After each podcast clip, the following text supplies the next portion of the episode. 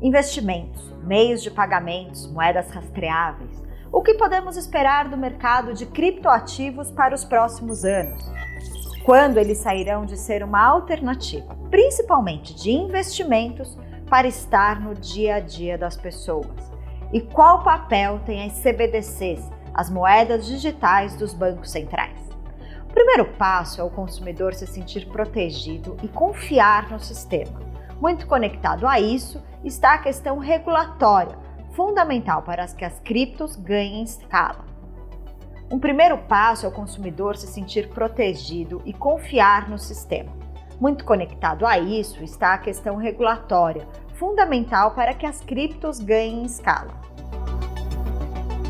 Segurança e confiabilidade são a base da construção de um futuro que os especialistas no mercado cripto dizem ser promissor. Eu sou Roberta Prescott e esse é o terceiro e último episódio da minissérie de podcast O Futuro do Dinheiro, Criptomoedas Digitais e Serviços Financeiros, uma produção da Iupana com apoio da Mastercard. Se você está chegando agora, recomendo que escute os dois capítulos anteriores da série no primeiro, falamos sobre como as moedas digitais estão avançando e explicamos as diferenças entre as criptomoedas, de Bitcoin, stablecoins a CBDCs. No segundo episódio, demos um passo além, abordando a confiabilidade e a segurança das criptomoedas e mostrando como está, no Brasil, a regulamentação do mercado cripto Neste terceiro e último episódio, vamos falar de futuro. O que esperar para o cenário e para o mercado das criptomoedas para os próximos anos? Como as moedas digitais podem impactar a vida das pessoas e mudar as relações comerciais? Serão elas um divisor de águas para as transferências transfronteiriças?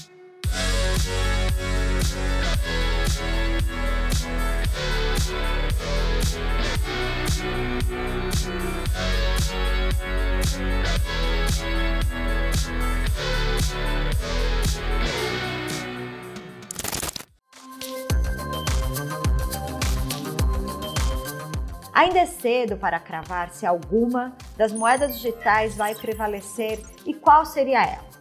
Mesmo que o Bitcoin seja atualmente o mais conhecido pelo grande público, o consenso é que diferentes grupos de ativos digitais vão endereçar distintos casos de uso. O que vai triunfar no futuro depende de uma série de fatores. Para que algum produto ou solução atinja escala e ganhe popularidade, é necessário seguir alguns princípios fundamentais, como ter estabilidade e segurança, estar em conformidade regulatória e assegurar a privacidade de dados e a proteção contra fraudes. Se muitas pessoas já perderam o medo e passaram a investir em criptoativos, tudo indica que as moedas digitais avançam para estarem presentes em mais casos de uso e devem ganhar relevância nos próximos anos. Um exemplo é a adoção de ativos digitais para o envio de dinheiro entre países e também para a realização de pagamentos. Acho que é difícil a gente fazer uma previsão, né? mas tem duas tendências que são muito claras é, quando a gente olha para o que está acontecendo hoje na região. A primeira delas é que os consumidores têm comprado e investido em criptoativos como nunca antes. O segundo ponto também a gente tem entendido que os consumidores querem utilizar esses ativos digitais para efetuar pagamentos nos pontos de, de venda existentes. Quem diz isso é Walter Pimenta, vice-presidente executivo de produtos e inovação para América Latina e Caribe na Mastercard. Ele explica que tem visto muitos consumidores investindo em criptoativos, buscando retorno no médio e longo prazos, e reforça que o mercado caminha para um modelo híbrido, com o consumidor decidindo quais ativos sairão vencedores. Para além de investimentos, as criptomoedas podem ser usadas como forma de proteger seus valores da inflação e da desvalorização das moedas locais, uma adoção que deve crescer nos países latino-americanos. Outra tendência que vem se consolidando é o envio de remessas internacionais usando criptomoedas. O tema de transferência entre países ganha relevância principalmente devido aos altos custos cobrados para este tipo de transação. Como reduzir esses valores é uma discussão que já dura décadas e enfrenta dificuldades, como explica Eliseu Tudisco, diretor principal de estratégia de negócios da Accenture. Mas ela cria sim essa oportunidade de porque ela cria uma cotação e principalmente ela facilita essa conversão de diferentes moedas e por ser já, a partir do momento que eu passo a ter moedas que sejam plenamente digitais, fica mais fácil de eu poder fazer essas conversões de moedas e maximizo toda a eficiência que eu posso ter sem ter que ter remessas internacionais e outros mecanismos que é, antes eram co mais comumente utilizados, só que tem um custo muito grande associado.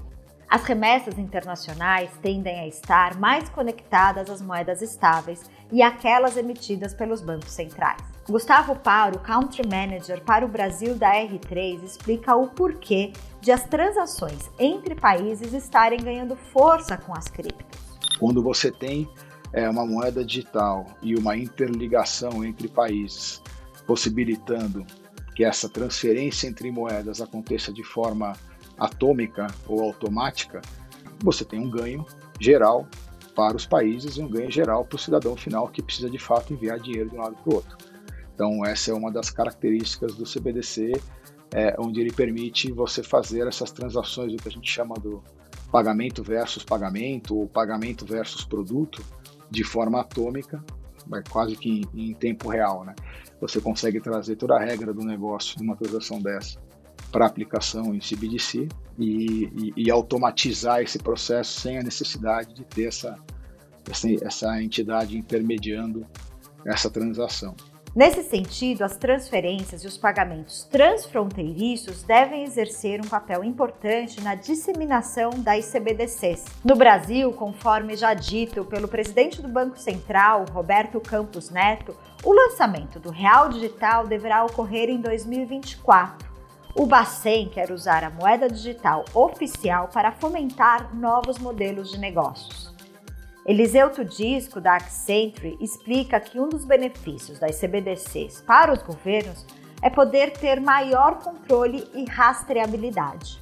O Banco Central já colocou que assim, o objetivo de substituir o papel físico, né, que seria o real tradicional, pelo real digital, não é um objetivo de curto prazo ele quer manter o, essa, a moeda já está estabelecida e por isso que ele está alavancando o Pix, Open Banking e outras, outras opções para já se alavancar dessa moeda estabelecida. Mas o, o benefício que você pode capturar da, de você ter uma, uma CBDC efetivamente é o maior controle que o governo pode ter da, de, de, principalmente de rastreabilidade de transações como um todo. O ponto é que não é simples você criar uma CBDC. Diferente do papel, que ele já tem aí durante décadas funcionando, né? Só que ele também não, ele tem prós e contras. E Gustavo Paro, da R3, completa. Fazer uma emissão é, de um token ou de um ativo digital que vai representar uma moeda fiduciária é, uma das coisas mais importantes que os governos têm olhado também é a possibilidade da programabilidade daquele token. E que eu quero dizer com isso? Um ativo digital, é, o conceito de ativo digital emitido num blockchain ou numa DLT, ele te permite criar regras de negócios em cima daquele token. Então, sendo tentando trazer isso para o mundo real. Vamos imaginar a ajuda emergencial que o governo soltou para por questão do Covid. Lá, os 600 reais por mês que ele depositou aí nas contas de 70 milhões de pessoas durante um tempo.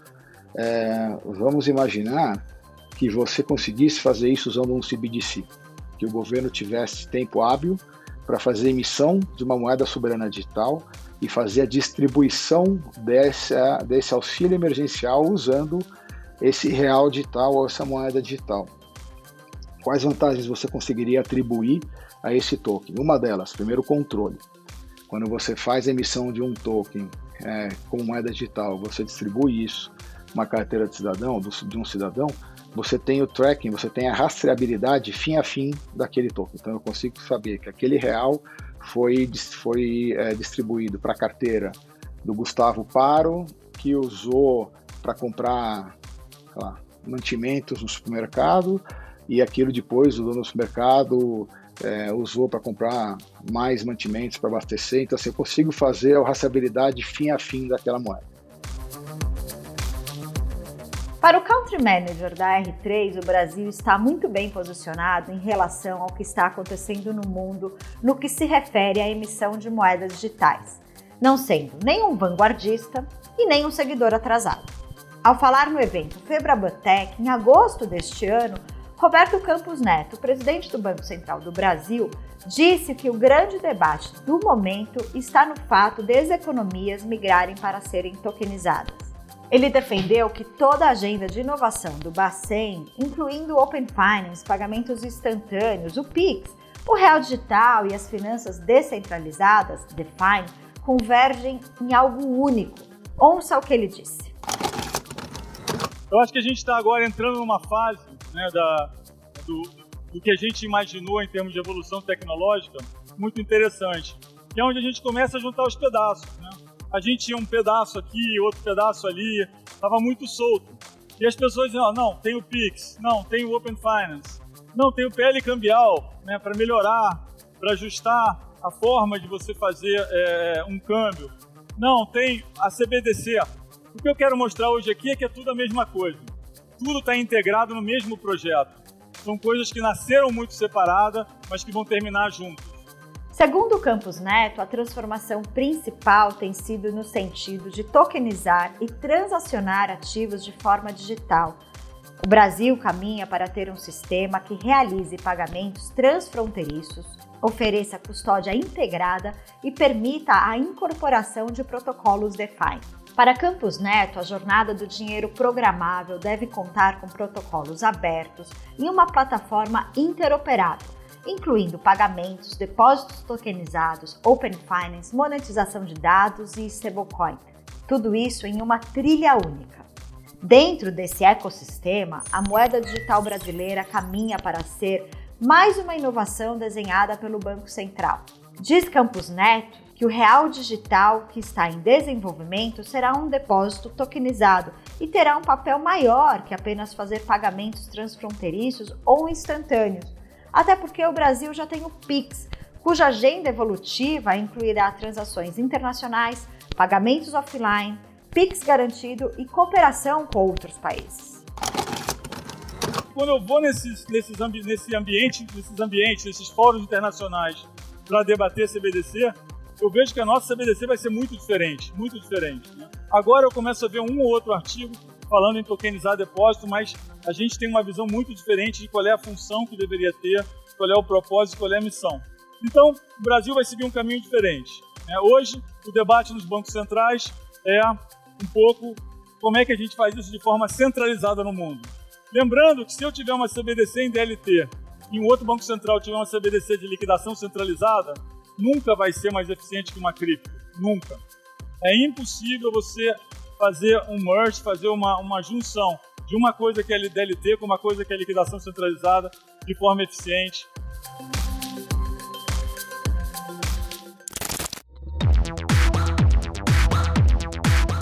As CBDCs podem também cumprir um outro papel, o de facilitar pagamentos, justamente por serem estáveis e estarem atreladas à moeda fiduciária, como explica Walter Pimenta, da Mastercard. Quando a gente pensa é, em, em, soluções mais nativas para pagamento, como, por exemplo, as moedas digitais de bancos centrais, eu acho que a gente está no momento numa fase mais incipiente, numa fase de desenho, numa fase de estudo, é, e a tendência é que isso evolua com o passar dos anos, é, até que isso chegue efetivamente às mãos dos consumidores finais é, nos diferentes países da região. Então, mais uma vez, eu insisto que os diferentes grupos de moedas, eles, é, de moedas digitais, eles estão endereçando casos de uso é, diferentes. Claro que existe aí é, áreas de, de, de, que são comuns né, entre eles. É, a demanda está muito clara. É, nós temos trazido soluções muito interessantes nesse contexto, como o nosso programa de, de cartões criptográficos, o CryptoCard Program. Pimenta diz que há uma demanda por parte dos consumidores de realizar pagamento utilizando seus ativos digitais nos pontos de vendas existentes.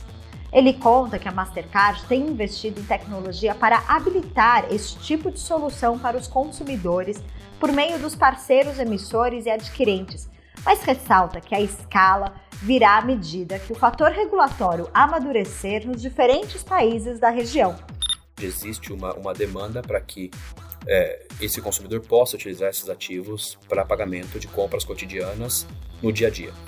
É, eu acho que a gente já vem evoluindo muito nesse contexto. Então, por exemplo, nós temos uma série de parcerias com é, exchanges, com fintechs na região, é, onde nós, através do nosso programa de, de, de cartões criptográficos, né, o nosso CryptoCard Program, a gente habilita que consumidores que tenham assets digitais possam converter esses ativos digitais para moeda para moeda fiduciária local é, e possa fazer uma compra num ponto de venda utilizando os criptoativos, mas que no, da perspectiva do comerciante é uma transação em moeda fiduciária como, como outra qualquer. Então é efetivamente uma solução de curto prazo que tem ganhado escala e que tem tido muita demanda é, por parte de consumidores.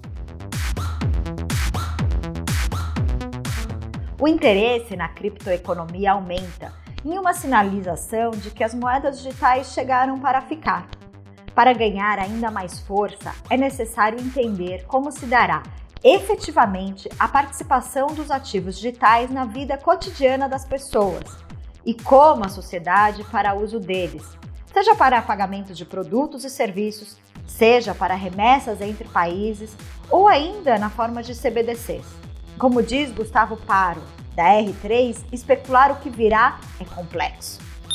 Falar de futuro é uma coisa complicada. A gente, assim, é, é, assim, a expectativa nossa, assim, a, a, a, nossa visão em relação ao que, ao que vai acontecer assim, é muito positiva em relação à adoção de ativos digitais em geral. Então, seja é, uma moeda digital soberana, é, sejam é, produtos financeiros sendo é, digitalizados, sendo tokenizados, sendo emitidos de forma digital. A visão de médio prazo é que a adoção aconteça e aconteça de forma acelerada. Então, isso é uma tendência que acho que tem muito pouca não tem volta mais, assim, porque ele traz uma eficiência operacional ao processo muito grande. Então, assim, é uma questão de tempo e, e de, de curva de adoção.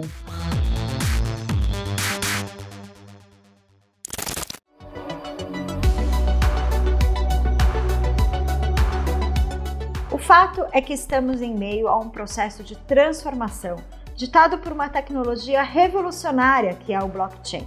Assim como as aplicações que temos hoje rodando na internet eram impensáveis quando a rede mundial dos computadores surgiu, o mesmo ocorre com as criptos, as finanças descentralizadas e todo o universo que rodeia a criptoeconomia.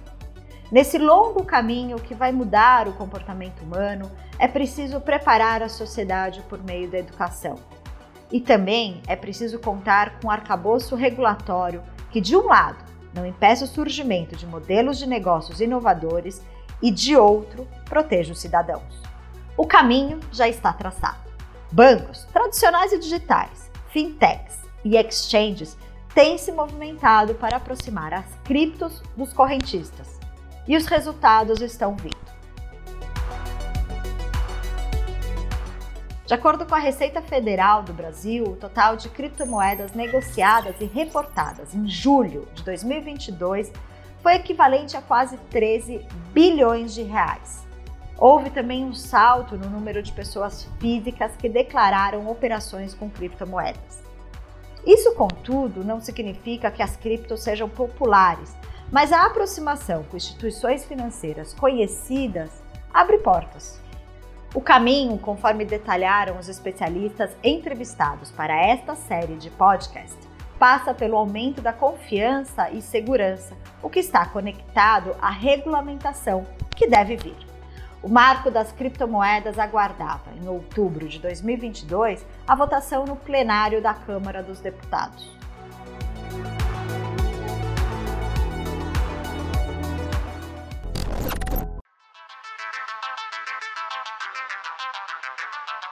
Série O Futuro do Dinheiro, Criptomoedas Digitais e Serviços Financeiros é uma produção da Iupana e tem o um patrocínio da Mastercard.